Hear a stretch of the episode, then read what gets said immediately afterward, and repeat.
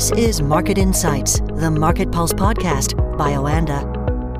I'm Johnny Hart and you're listening to the Market Insights Market Pulse podcast. Let's join Kelvin Wong, Oanda Senior Market Analyst in Singapore. Good morning from London, Kelvin. How are you? Good morning to you, Johnny, and good afternoon over at my end, yeah. Yes, the start of another week and some positive news coming out of China over the weekend, which has buoyed some Chinese markets. Yes, precisely. So let's start up with the most watched number inflationary data up from China, from the consumer as well as the producer price index. If you look at the last 9 months or so, China has been in this spiral of deflationary pressure. So what's positive on the numbers that was released on last Saturday, the August number for consumer inflation in China has managed to actually inch back to a positive territory.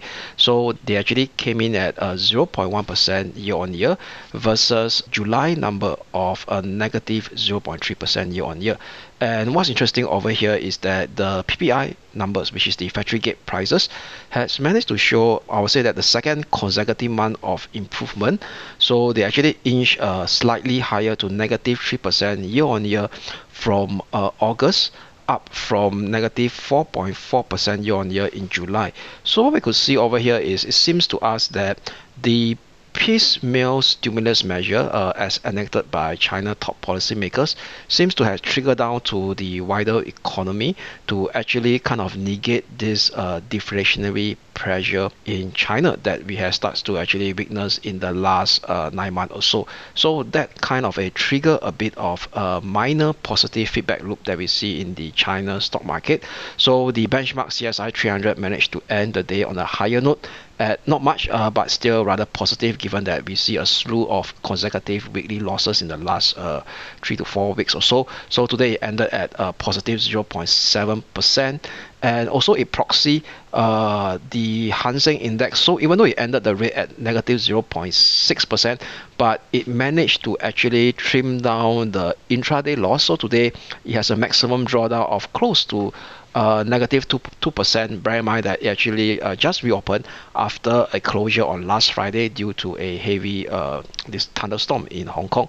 So something to be actually to point out to look out for is will be whether can this particular short-term momentum in the China benchmark stock index, which is the CSI 300 as well as the Hang Seng index, whether can they continue their momentum for next week, this week or so.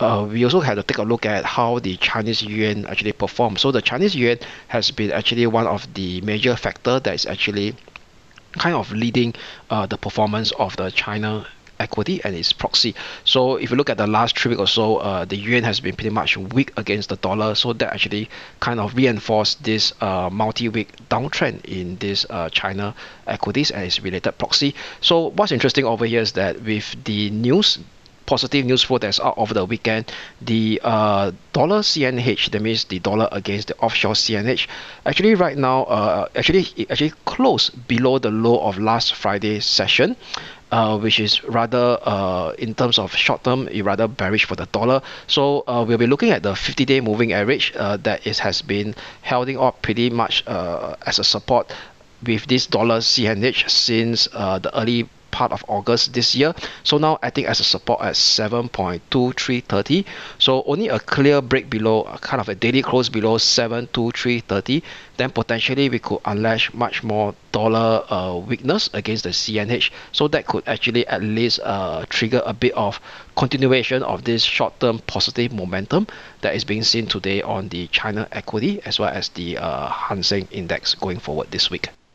And there's also been some positive news from China's regulator. Yes. Regarding the China Insurance Company. So to be precise, over the it's actually a positive news flow. So it's viewed as an indirect monetary policy stimulus.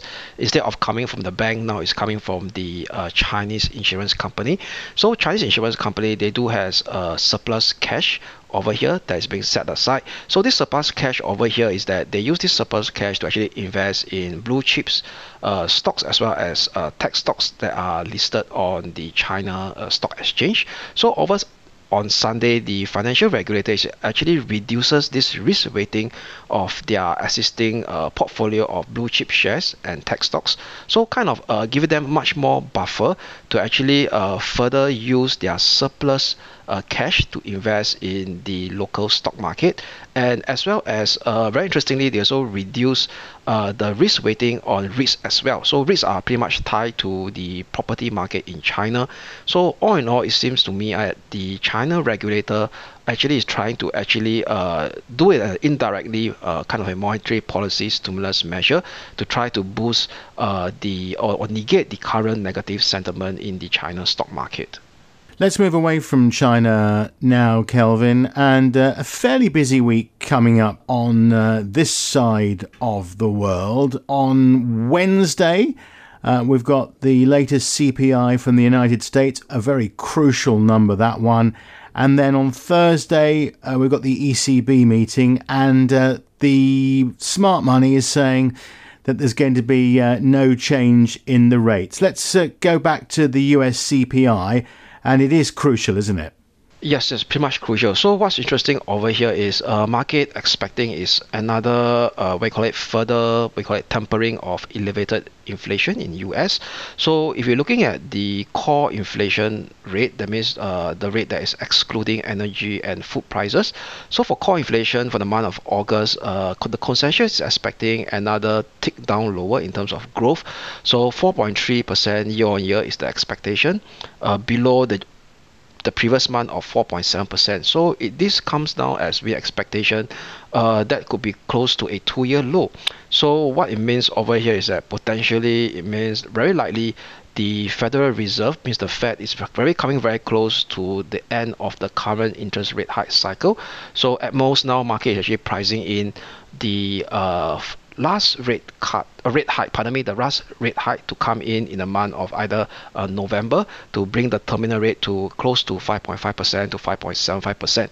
And the next thing over here is definitely boils down to the September meeting, which is upcoming next week, on the latest dot plot on how the Fed, or I would say that to have a gauge of when the Fed will start to enact its first interest rate cut, because it seems to me that the current Fed Fund futures pricing in the first rate cut rather optimistically to come in the month of May or June next year, given that's a higher odds of close to 50 to 60%.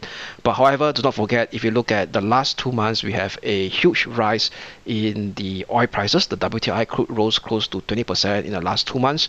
So that could be one of a bordering factor or hindering factor for the Fed to get not too dovish instead. So, but that should actually give us more clue during the September FOMC meeting, later part of this month, which is about a week or so from now. So market participants will be sticking their eyes and ears on the dot plot, the latest dot plot, because they're going to release it in the upcoming FOMC meeting a week from now, and as well as Federal Reserve Fed Chair Powell press conference thereafter.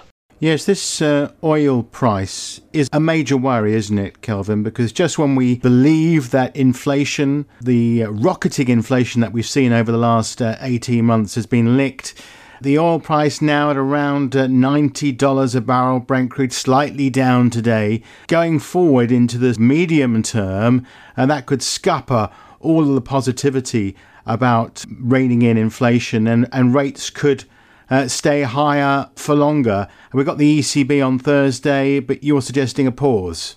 Yes, so precisely for ECB right now, I do reckon that over here is that still with the opinion of market consensus at 4.25%, a pause. Why? Because if you look at the previous PMI data for August, the finalized one in the Eurozone is pretty much weak.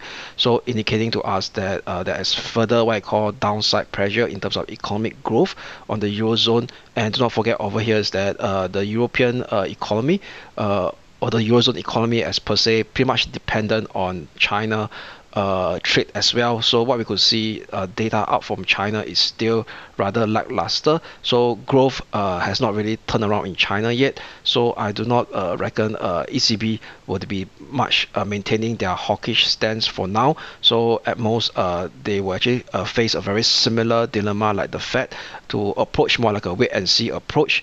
Also, bear in mind that they do reckon that oil prices is a pretty much sticky and complex issue right now. Okay, Kelvin Wong in Singapore, thank you for joining us today. My pleasure. Market Insights, the Market Pulse podcast by Oanda.